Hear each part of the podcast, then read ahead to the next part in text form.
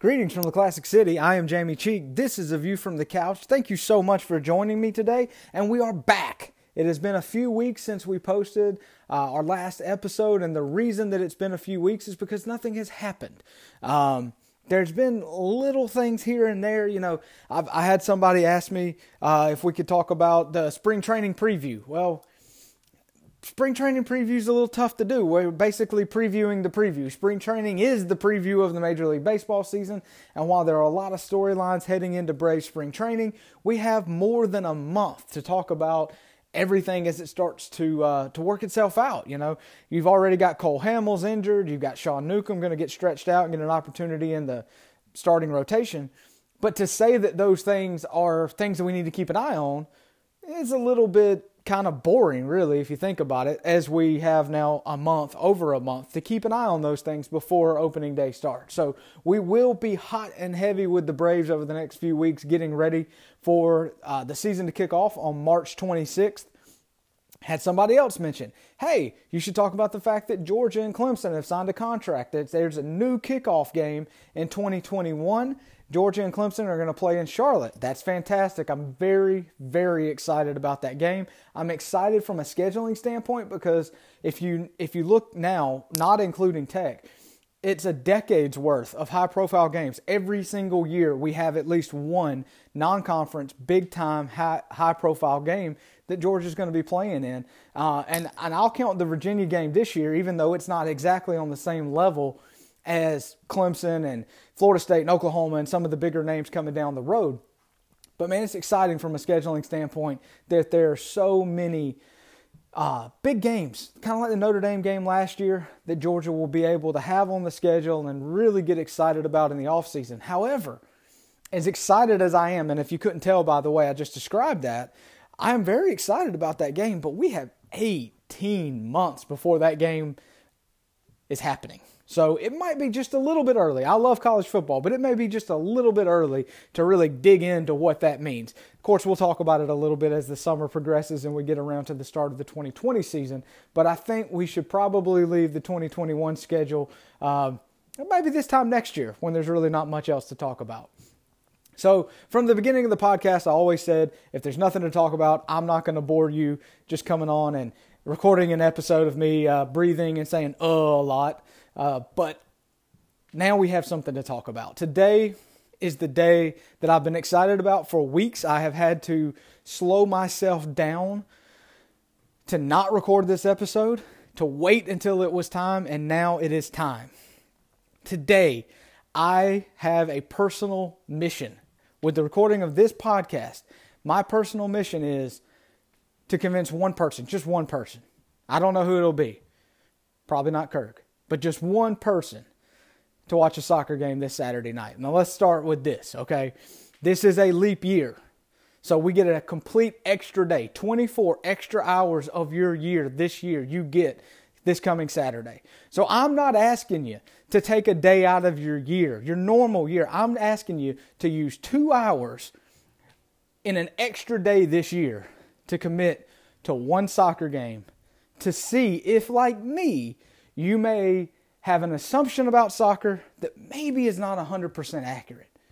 So today's episode is going to be all about why you should commit two hours of your life this coming Saturday night at 8 o'clock to watch Atlanta United kick off their 2020 season against Nashville.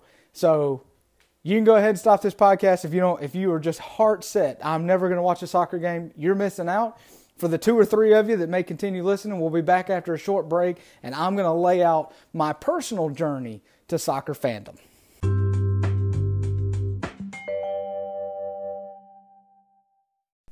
So I'm a sports fan. Obviously, everybody has their favorite sports. You know, some people, you know, might follow certain sports and not others. But going back to even the time, especially when I was younger and we were out on summer vacation, um, I remember just I, I would watch pretty much anything. I, my my grandfather got me into golf, so I enjoy golf. Love the Masters, obviously, but the summer golf tournaments, U.S. Open, British Open, I would sit there and just watch them for hours and hours and hours. I can't say that I would watch every single golf tournament. I wouldn't watch the Northern Bank Trust Open, you know, the third week of March or whatever it is, but I would watch the majors. Same for tennis. You know, when Wimbledon would come around every summer, I would plug in and I would sit there every morning and watch Wimbledon until two or three in the afternoon um, when when the coverage would go off. The World Cup or the the Olympics is another example you think about the Olympics, and it gets us every couple of years, mostly in the Summer Olympics, but sometimes the Winter Olympics too. But think about it. You'll sit there and, and watch gymnastics, or you'll sit there and watch diving or swimming or whatever. You know, these, these sports are, are, are track and field events. You watch them because you can support the U.S., right? You don't have to really care anything about swimming per se, but then it becomes a patriotic thing. So, you know, I'm an American, man. You know, let, let's go watch these people, you know, downhill ski or whatever, as if you care anything about that. On no other time of the year would you ever watch, hey, let's Saturday afternoon, let's put on some downhill skiing and see how that's going. No, you wouldn't do that. But when it comes to the Olympics, maybe you watch some figure skating or some gymnastics or something like that. So I think the concept that I'm trying to talk about when it comes to soccer and kind of my personal fandom, it all comes from, it started in 1994. I remember in 1994, the U.S. was hosting the World Cup for the first time ever. So we were in the tournament. It was a big deal. It was talked about a lot. You had the kickoff. Uh, the first game was the U.S. playing, uh, I believe, against Brazil, maybe Argentina. I don't remember. It doesn't matter. But I just remember that was the first time that soccer was ever really on my radar. I didn't play soccer as a kid. My family didn't care anything about soccer. Soccer just wasn't something that we did. So I remember a little bit about that World Cup, not very much, quite honestly. I just remember watching it. I remember watching the final. Uh, it went to penalty kicks, and I believe it was a guy from Argentina that missed uh, a penalty late, kicked it over the crossbar, and Brazil won the World Cup. So you can fact check me on that. I doubt anybody will, but that was my memory, and that's that's what I want to do with a couple of these when I talk about the World Cup. So I'm just doing it off memory. So 1994, I was nine years old. That was my experience. It's in the summer, right? So like again, it's kind of like Wimbledon and the Summer Olympics. I have a little bit more time during the summer. I was young. It was on during the day. Fast forward to 1998. The World Cup's held in France. So again, it's played kind of in the morning, midday time. I've got nothing to do. I'm 1998, you know, I'm 13 years old. I'm watching the World Cup. I remember being really into it. France ends up beating Brazil in the final, but I watched a lot of World Cup that year. Um, France and uh, was a big fan of England. Um, I don't know why, but I was. Uh, but I watched a lot of it. Again, four years later in 2002. Now, this experience was a little bit different. By, he, by this point, I was a little bit more excited just about the World Cup in general before. It wasn't just like, a, oh, yeah, it's that again, and watch it. I, I, the U.S. team had been playing well. I had heard on ESPN and other news outlets that you know, the U.S. has got a pretty good team here. And it, you know, the time that it fell during the summer, I was actually on a mission trip in Brazil in 2002. So I was in Brazil for two games that Brazil played in the World Cup. Now, I was in Brazil. The World Cup was being played in uh, South Korea. So these games were on in the middle of the night. And I remember uh, the round of 16 game, I believe it was against uh, England, when Brazil played. And it was all over the papers the day before as we had been going through the town. And then that night, when Brazil won, it's about two o'clock, three o'clock in the morning, and the city just went insane. The city went crazy. Everybody was out on the streets shooting off fireworks at 2 a.m. And then basically, the day didn't start the next day until midday. There was no law passed. Nobody had to say anything, but nobody was out at 7 or 8 o'clock in the morning because everybody had been up watching the game the night before. But there was a huge celebration on the streets. And I remember walking outside onto kind of like a little, uh, like a deck or something that kind of overlooked the street and just thinking, wow, this is amazing that this kind of emotion can be invoked over soccer, you know? But the entire country was on fire. And uh, Brazil ends up winning the World Cup again in 2002. It was just a very special and kind of a unique situation where I was actually in the country when a World Cup game was taking place. So by 2006, I'm interested. Okay, now when I say I'm interested, I'm really excited about the U.S. I watched a lot of the preview stuff, and I watched a lot of the World Cup in general. You know, I can say I think the statute of limitations is passed here, so I can actually say this without my parents getting upset because I did graduate, albeit you know very very barely graduate from the University of Georgia, but I did graduate. But I skipped summer classes to watch the three U.S. games. And some of you might understand this. When you do something bad, when you skip something to watch sports, your team loses. Well, the U.S. finished absolutely solitarily dead last in 2006. Last. Lost all three of their games in the group stage. Their goal differential was horrible, and they came in last. Pathetic. Just horrible. So um, that was my fault. I don't know if anybody, you, you, can all look back now and tell me that uh, it was my fault the U.S. came in last because I was skipping class to watch the games. So that's my history of every four years, just like we do with the Olympics, just like some people do maybe with Wimbledon, but that's every year. But every four years, I was a soccer fan for about a month, and then it would go away, right? Um, then 2010 happened. And I'm going to play a clip for you from 2010 that was the moment I can point to and say that I became a soccer fan for real.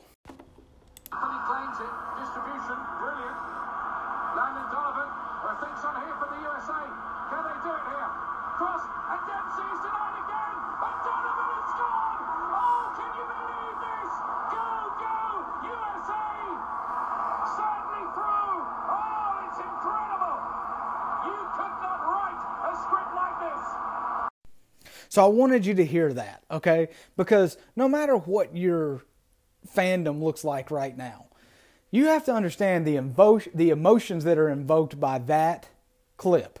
That's what soccer is. This situation, it was the U.S.'s third game. If they tied this game, it was zero to zero at this point, late in the game, and there were just minutes left on the clock.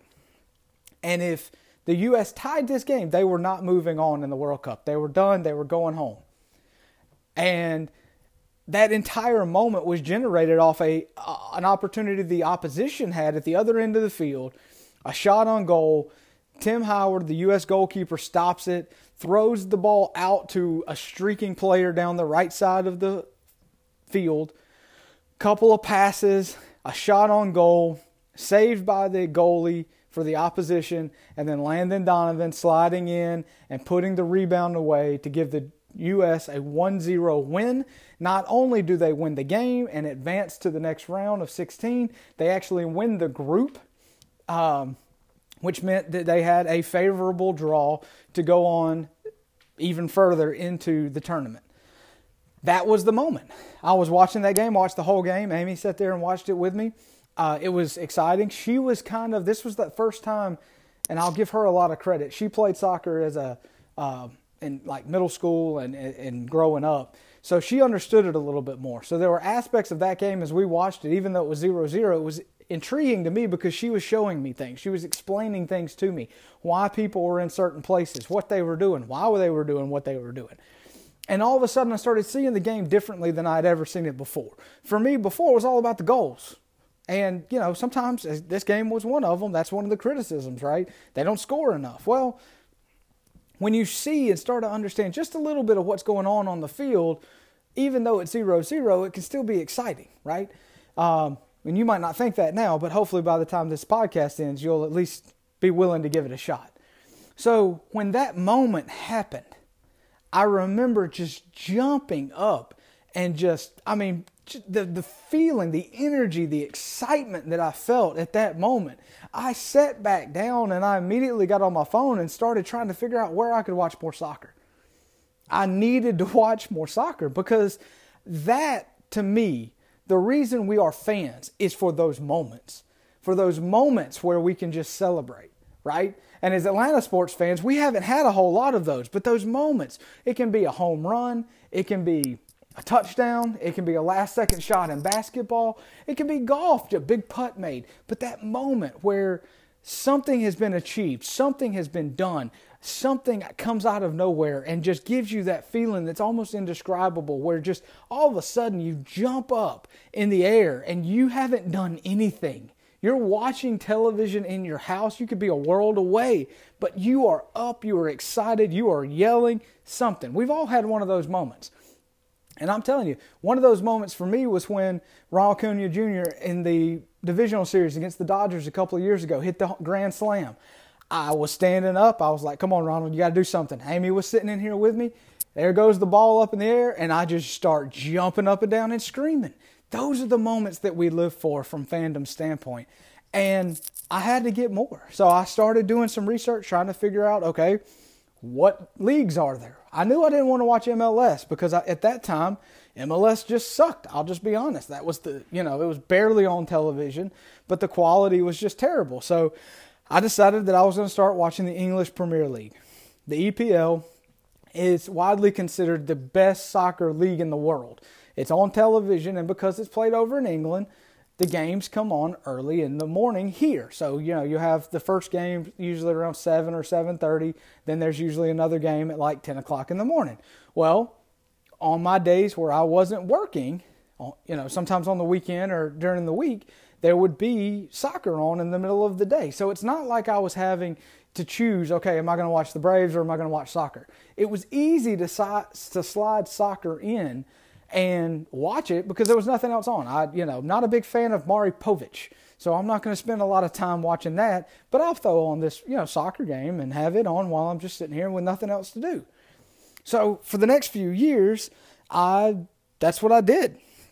I watched the English Premier League. I watched the UEFA Champions League, which is the champions of Europe. All of the, the, the top teams in Europe get together and they play kind of a, a smaller tournament uh, and those were in the midweek. A lot of those games are played on Tuesdays and Wednesdays. Well, while I was working at Chick fil A at the time, Tuesday and Wednesday, a lot of the time would be my off day. So I would be able to watch a lot of those games. I was trying to figure out which team would be my team, okay? I can't pretend like I knew anything about any of these people or any of these teams. Well, I was watching a few games as I, you know, at the beginning of the new season that started that August in 2010. And I noticed that there's a lot of singing in soccer. There's a lot of fan chanting uh, while the game is going. And I noticed that one of the teams, Manchester United, had a song that was Glory, Glory to United. Well, that's all it took for me. Okay, I'm a Georgia fan. Glory, glory, I'm in. United's my team. Uh, and for the first few years, that was a good decision. Okay, Man United was very good. It was fun to watch them. They were competitive. They were playing in Champions League. It was great. Uh, I can't pretend that my fandom for Manchester United has sustained to this day. It has been replaced very quickly by Atlanta United, and we'll get to that in a few minutes. But I'll say it was fun to have a team. You know, I, have seen some people, you know, different different people on social media picking an XFL team. You know, there's only eight of them, but you you want somebody to root for, and so for me, that's what Manchester United was. So when we come around to the 2014 World Cup, um, I was really excited. At that point, I was doing my blog, A View from the Couch. I was doing mostly football, but I, I did a big preview for the World Cup. Nobody read it, okay? I know that. But for me, that kind of showed a whole different level of this is where my fandom is is that I'm really excited. There was a ton of anticipation. I did a lot of research to get ready for that World Cup in 2014, and I really enjoyed the 2014 World Cup. It was great. I watched a lot of it. I was very engaged with it.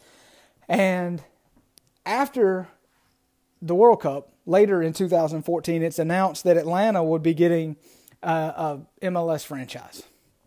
To me, this was great news. Now, when they then came out and said, "Oh, the first season is not going to be till 2017," it's kind of how I feel about the Clemson Georgia game I referenced earlier in the podcast. That's great. Let me know when we're a little bit closer to it, and I'll be excited. But when they announced the franchise, one of the things they announced with it was that the owner of the franchise would be Arthur Blank. And that to me got me very intrigued very early because Arthur Blank, at that point, and still, you know, you can question the personnel decisions he's made with the Falcons as far as head coaches and general managers and stuff like that. What you can't question is whether or not Arthur Blank wants to win and whether Arthur Blank will do whatever he has to do for the fans to try to put a winner on the field. Okay, whether it's you know at that time when he first bought the team, I don't know if any of you guys might remember this, but he took the the upper deck end zone seats of the Georgia Dome, and and, and offered like hundred dollars season tickets. I mean, just basically giving them away. He just wanted to get people in there through the entire Mike Vick situation onto the Mike Smith era. Everything that we went through and all the close calls and all the disappointment and everything, he would constantly he put money into the team, he put money into the stadium. Obviously, you know, there's a lot of controversy about how MBS was built, but the new stadium that was going to be built, the state of the art way they do it, you know, at that time we didn't know about the pricing, but obviously he's very fan oriented. So I was excited that Arthur Blank was going to be involved with Atlanta United. So for the next few years, I knew these things were coming. My fandom just kind of kept going where they were. And then 2017 happens. 2017 happens and Atlanta United starts their inaugural season. I was so excited. I remember watching the first game. I didn't know anything about anything. That was the thing I think that's been so unique for me about my soccer fandom, but specifically my fandom of Atlanta United. When it started, I didn't listen to podcasts. I didn't really know where to get information about it. So I'm watching the national broadcast of United's first game. I, I, had read about the controversy, the fact that it was going to have to be played at Bobby Dodd for the first few months of the season because Mercedes Benz wasn't ready. Of course, $2 billion stadium and you can't get the roof to open right. Um, that whole uh, controversy that we were going through. So, you know, I'm watching it on TV and I don't know any of these players. But when they scored their first goal, I was really excited. I'd gone out and bought myself a shirt. Like, I, you know, I was in lose the first game of the season to uh, the New York Red Bulls, but I was in. The next week, we win our first game, a 5 0 win over Minnesota in the snow. It was fun. You start learning who Josef Martinez is, and it was Katie bar the door for me. But it all really took a next step. Memorial Day weekend, 2017. Amy and I went to a Sunday afternoon game. We dropped the kids off with my parents, and we went to Bobby Dodd Stadium and watched Atlanta United play NYCFC. That's New York City Football Club. It was, and I am not exaggerating here, the best sports atmosphere I have ever personally been involved with in my life. It was amazing. We were in the end zone, I guess, like behind uh, United's goal uh, for the first half. They switch. They switch ends uh, just like in football. We're sitting on the, the, the, I guess what would be like where the, the, the open end of the stadium, and the entire lower bowl of the stadium was standing for the entire game the upper deck, they didn't stand the entire game, but they were up anytime something happened. First of all, if you're a tech fan, I can't believe you to listen to this podcast, but if you if you know anything about Bobby Dodd, it's really neat stadium when it's full. It's not very full very often. Um, Geoff Collins, maybe he can get some people back in there. Usually, you could do your homework, you could read. It's very library esque uh, most Saturdays in the fall when Tech's playing. But this this Sunday afternoon was amazing. Uh, United scored three goals kind of in the first 30 minutes, and that place was rocking.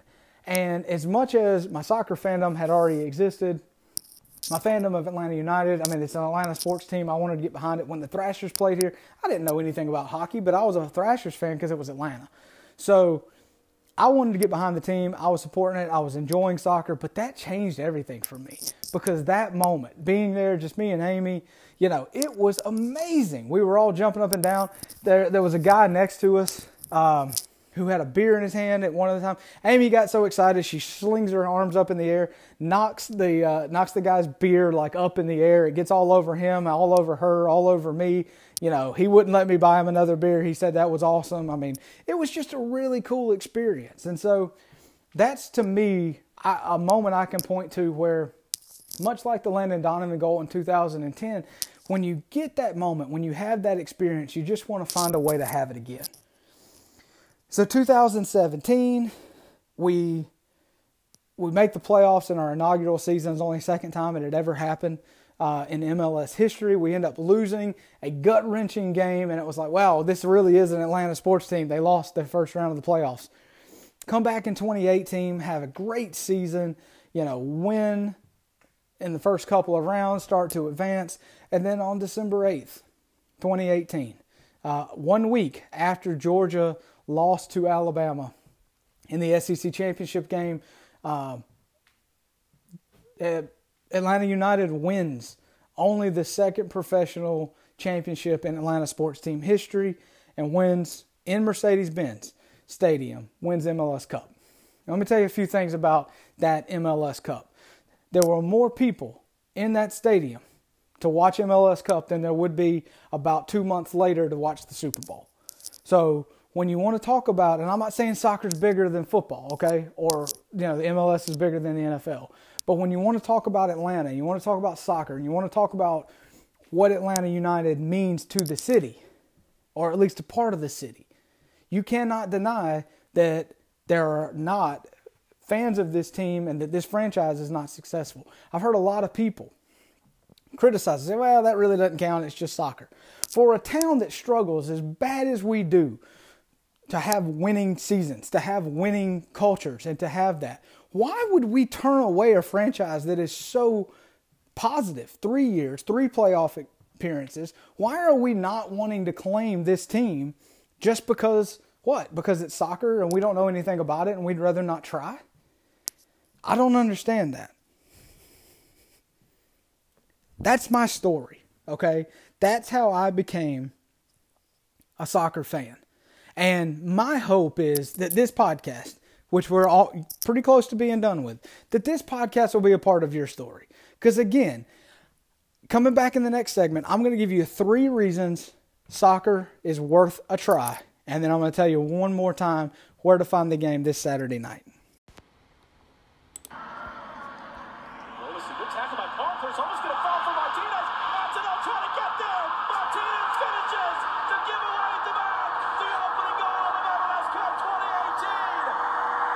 What you just heard was a recording from the first goal scored by Josef Martinez in MLS Cup in front of 70, almost 73,000 people in Mercedes-Benz Stadium.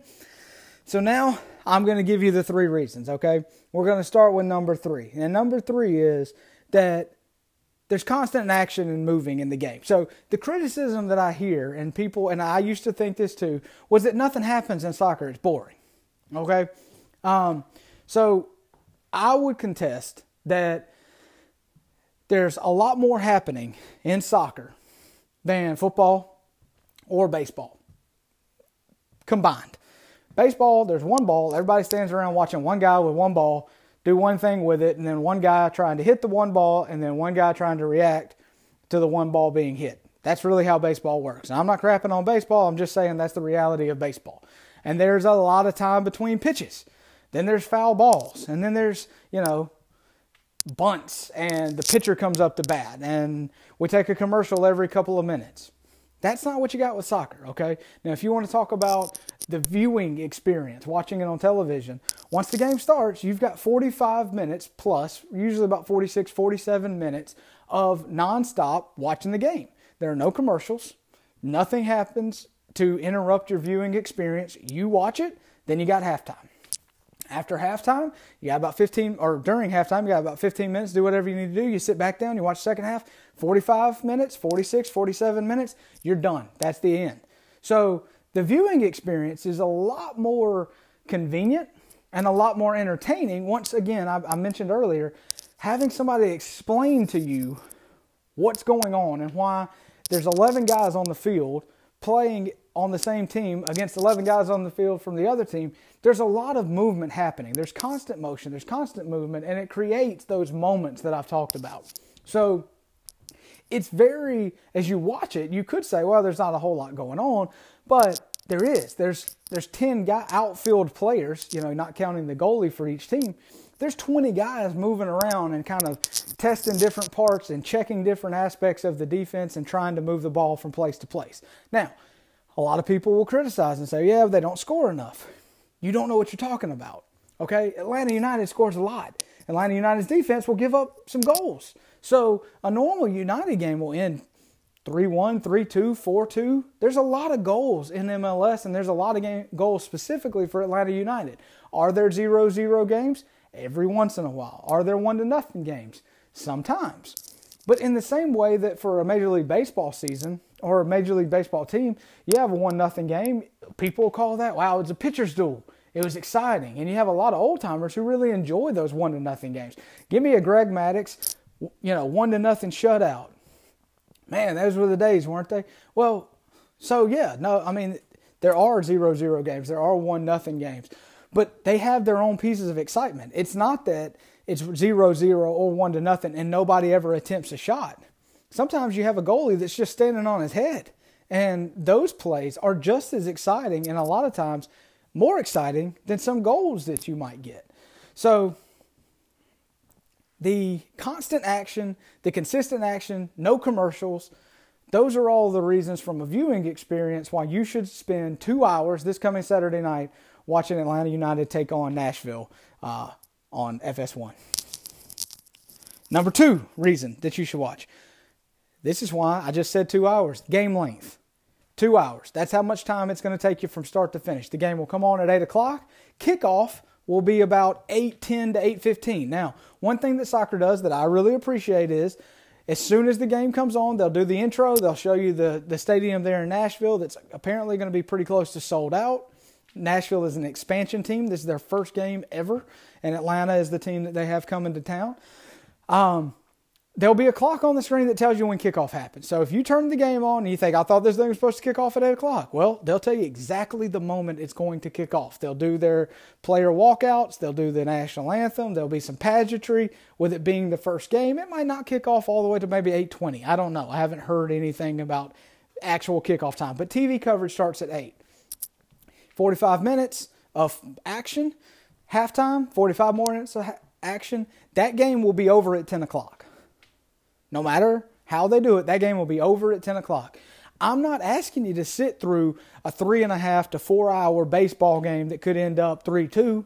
I'm not asking you to watch the national championship game or, you know, a, a primetime college football game where they're taking commercials every five minutes every opportunity. Oh, they say, oh, that ball was out of bounds. Oh, we're going to have a punt, but before the punt, we're going to go to commercial. That's not what I'm asking you to do. I'm asking you to give me two hours. That's one of the best things about soccer is you know exactly how long the game's going to last because it's all on a running clock. Think about how enjoyable some of our other sports would be if it had a running clock. And you know you could just pencil in a certain amount of time. Now, if we make it, if all of you actually, if any of you actually watch this, and get to uh, the playoffs, when you get to playoffs, you obviously can't end in ties, so you have extra time and things like that. So it's not that every single game, all the time, any circumstance in soccer is going to be two hours. But all regular season games, two hours, period. Nothing else to talk about. The third reason that you should watch Saturday night at 8 o'clock on FS1 is because we're good our city, our fan bases have been through so much sadness, so many losses, so much defeat. We've got a team in Atlanta United that has changed the way things are done in MLS. They have completely reorganized the way to do MLS. MLS used to be we're going to go get players from all, mainly England, but England and Europe who are past their prime. We're going to pay them too much money to come over here and at their advanced age kind of dink and dunk around a soccer field. Atlanta United changed that. Atlanta United goes to South America and to Central America and gets some of the most young, exciting, up and coming players from that area of the world and gives them an opportunity to come play with the hopes of turning around and selling them to Europe to make money. We'll get it, you know, if you ever want to talk about finances of soccer, we can do that. It's a very interesting aspect of the sport. But the key to know is that we have a good team. We have a franchise that's committed to winning. We spend a lot of money relative to the other teams in MLS. Three years, we lost in the playoffs the first round, the first year. We won the championship the second year, and we made the Eastern Conference Finals in the third year. So it's not three championships in three years, but it's a lot of success over three years. We're winning a lot more than we're losing, and you can't say that for all the Atlanta sports teams. So now is still time to jump on board while this team is really good and still on the rise. It's a fun product to watch. It's fun to watch your team win, and Atlanta United wins a lot more than they lose. Now, I told you I was going to give you three reasons. I'm going to throw in a bonus reason, okay? A bonus reason is this. If you are within driving distance of my house, Saturday night, 8 o'clock, I will host you at my house and feed you whatever food you want if you will give me two hours on Saturday night to come watch Atlanta United. I promise you, if you give soccer a chance, you will find out it might not be your favorite sport. I'm not trying to make you a soccer fan and you forget about football or baseball or anything else. But you'll figure out that during a time of the year where there's really not a whole lot going on sports wise, one time a week, one game a week for two hours, you can find yourself being a soccer fan just like me. Proud at the end of a record setting year, Atlanta United in just their second year of existence have won MLS Cup.